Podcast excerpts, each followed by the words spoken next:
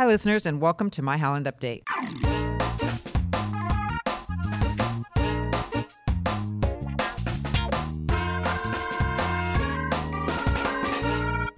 I'm Marianne Manderfield, Public Information Coordinator for the city, and today our guest is Mayor Nathan Bocks. Welcome, Mayor. Well, thank you. It's great to be here. It has been just over a year since you were elected mayor of Holland, and none of us really could have predicted what 2020 would bring. This was definitely not the first year that I would have expected as mayor. I was uh, I came into office on November 11 last year, so it is. It's been a year and a week, 53 weeks that we've been here. Uh, and I just felt like I was getting my feet underneath me back in January and February and learning what was going on. Sure. Uh, and the pandemic hit. And while it has been an interesting ride over the course of the last eight months, but as a general statement, I couldn't be happier with the way things have gone in the city of Holland, all things considered. Well, in March, everything globally pretty much came to a screeching halt and everything shut down, but the city did not. The city stayed open with essential services. Tell us about some of the bigger accomplishments through that time frame when everybody was seen as shut down. Uh, certainly, there was there was a lot of uncertainty in those early days. Sure. Uh, as I as I think back to the the first of the mayoral message videos that we did, Right. um, one of the first messages that we gave is, is don't worry about it. Your electricity will stay on. Your water will stay on. Those basic services, the police and the fire department will still be there. Um, those were real questions that people had in those days as we transitioned from you know normalcy into the world of living with COVID. Um, and and what I was really impressed with was the competence and the confidence of city staff in saying we've got this. Don't worry about it. We figured it out. I, there were some late nights with city staff trying to sort things out and where people were going to be working and where they weren't. But there was never a question that this those basic city services were going to continue, uh, and that we were going to we were going to do the very best we could for every resident of the city of Holland throughout whatever came. And you had stated that in those messages, and you did those on a weekly basis to reassure the people of Holland of keep them abreast of what was going on, what the city was doing to make sure that the city didn't close and that things kept going for them. we are very agile here at the city. I, Yes. it, that's not something that you would necessarily think of of a governmental entity that it No. can turn on a dime. Right. Um, City of Holland definitely can, and we actually for quite a while we're doing two of those videos a week. Mm-hmm. We did we would do them on Tuesdays and on Fridays, and I would oftentimes have people say to me on Monday afternoon or Thursday afternoon, "Hey, what's the video going to be about tomorrow?" And I would say, "We don't know yet." Um, it all the the world was changing so quickly, and we were having to adapt. We would be here during the day making plans based on the most recent uh, order that came from Lansing in terms of what we could do or not do, and it get to be middle afternoon, middle of the afternoon, and a different order would come in, and we'd have to scrap the plans that we had, and so we thought we're we're going to try to do our best to keep the city of Holland informed on what was going on, uh, and so oftentimes we'd come in at seven o'clock in the morning on Tuesday, and we would talk about what the topic was going to be. I would quick write up a script. Uh, we'd have staff members go through it, and we do a little bit of editing and say maybe we add this or take th- this out. We'd video, we'd do the video at maybe nine o'clock in the morning, and by noon we'd have the video out. It was a very quick turnaround uh, with staff, and it and that says a whole lot about the abilities of the folks here and the infrastructure that we have here to be able to do those kinds of things to respond to the needs of the community uh, within a moment's notice. And after things got going for a while and into the summer, though, things things still progressed with the city, and there was work to be done. There were things on the city's docket. What were some of those bigger things that the city has worked through this year? Certainly, we we had to push pause initially on a on a couple of initiatives. Um, the city council had just put our priorities out for the year. We were concerned about housing. We were concerned about uh, the community energy plan. We had plans in place where we we're starting to work on the non discrimination ordinance, and of course, Waterfront Holland as well. Um, and we had looked at at our retreat that takes place in January at adding a new assistant city manager position that would be dealing specifically with housing and tax incentive programs. Um, when, when budgeting questions started coming in and not knowing what the budgets are going to look like in future years, Sure. we scaled back a little bit, but still brought in house uh, the top housing guru in Western Michigan. Ryan Kilpatrick uh, is has come in now as a consultant. Uh, we we partnered with Housing Next, which is a, a housing program uh, funded by the Community Foundation, and said we want you to come in and help us do everything we can to be able to promote housing programs and also fill a little bit of a gap that we have uh, with our outgoing finance director Tim Vogley was a, a real expert on tax incentives, um, and that's a real specialized area. Well, luckily Ryan has those skills as well, so we were able to Sure. do that. Um, we had just started working on the non-discrimination ordinance, and we had we had tasked their city manager and our city attorney with getting back to council on with some ideas on things that we could do moving forward. And when the pandemic hit, we knew that that was going to be a big issue and one where a lot of members of public really wanted to be part of that conversation and part of that progress, uh, part of that process. M- There were a lot of people who weren't comfortable coming into city council meetings and Sure. speaking at public comment. So we started a public comment email address that gave people the opportunity to speak directly to council, and also in our continuing our public meetings uh, and having them in person with city council, we adapted and made arrangements for people to be able to come in and speak with us.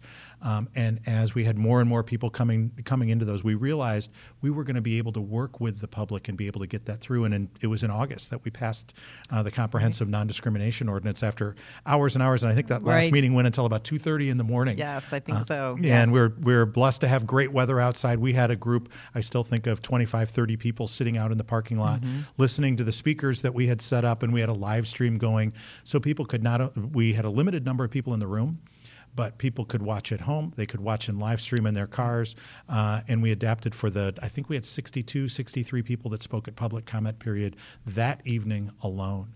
Um, we also put in toge- put in place uh, a new strategic development team that's reviewing our community energy plan.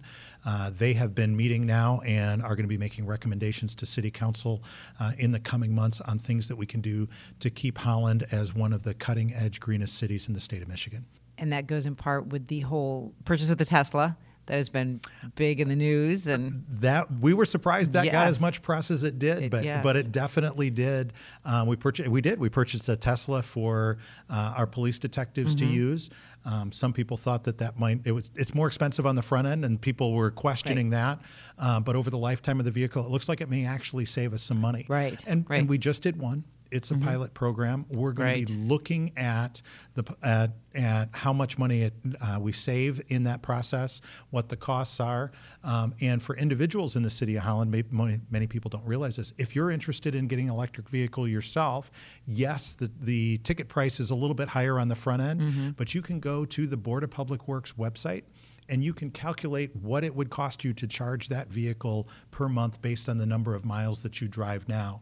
And the savings are extraordinary. I did it myself. I drive a pickup truck with a big V8 engine, uh, and I realized embarrassingly that I spend about $300 a month on gas. I do a lot of driving around. Sure. Uh, and I calculated on that website how much it would cost me to charge an electric vehicle and pay for an electric vehicle $9 a month versus $300 a month. oh my goodness So there is That a is whole lot of savings difference. available. Yes, It is. absolutely. It is. We're really we're really encouraging people to do whatever they can personally to try to help uh, with our environmental sustainability here as well in Holland. right and BPW is part of that pilot program too right in taking Yes, their we, vehicles and looking at alternative fuel vehicles Exactly. We're looking at we're looking at the spectrum of alternative fuels for not only vehicles but for equipment. Mm-hmm. Uh, the City of Holland and the BPW both passed policies this year that we're looking at options for you know for our Parks Department for electric blowers and electric mowers and electric trimmers.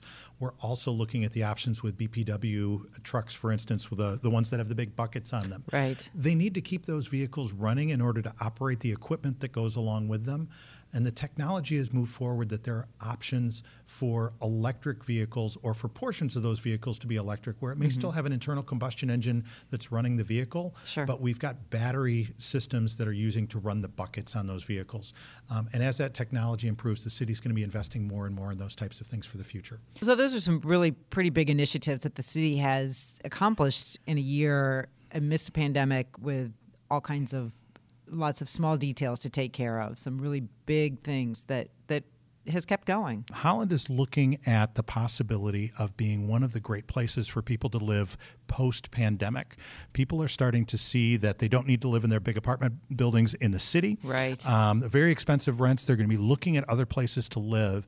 And we, I think Holland is uniquely positioned to be a place where people are going to say, that's where I want to live. If I can choose to live in a place, Holland, Michigan is the place that I'm going to want to do that. And so we're putting the infrastructure in place, both in terms of housing, commercial development, and the extension of our broadband network so that people can say, I can work from home and regardless of where I work and regardless of where the, the headquarters is of my company, I can live in this great city of Holland, Michigan, and work anywhere in the world. And that's instrumental in having them be able to do that with the broadband network in place. It is. We were we were already investigating the process, the possibility of having uh, fiber broadband internet to every single home in the city of Holland. That's still a ways off. I don't want people to get the idea that that's going to be here before the sure. end of the year, because creating a new utility like that is is incredibly complicated.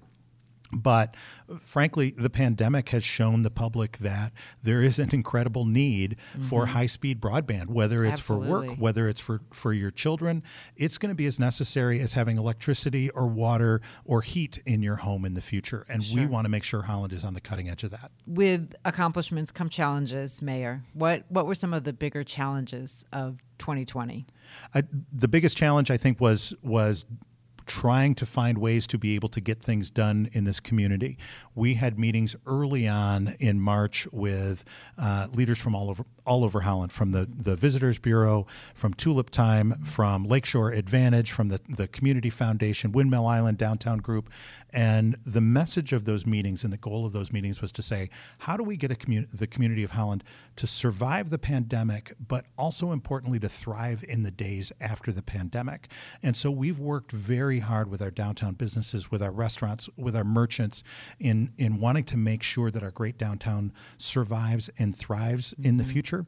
Um, and so we've had all of those challenges that have been thrown at us, and and also in keeping the the community healthy, making sure that people stay safe, stay healthy, and wash their hands again throughout this process, sure. um, so that we come out even stronger than we were before.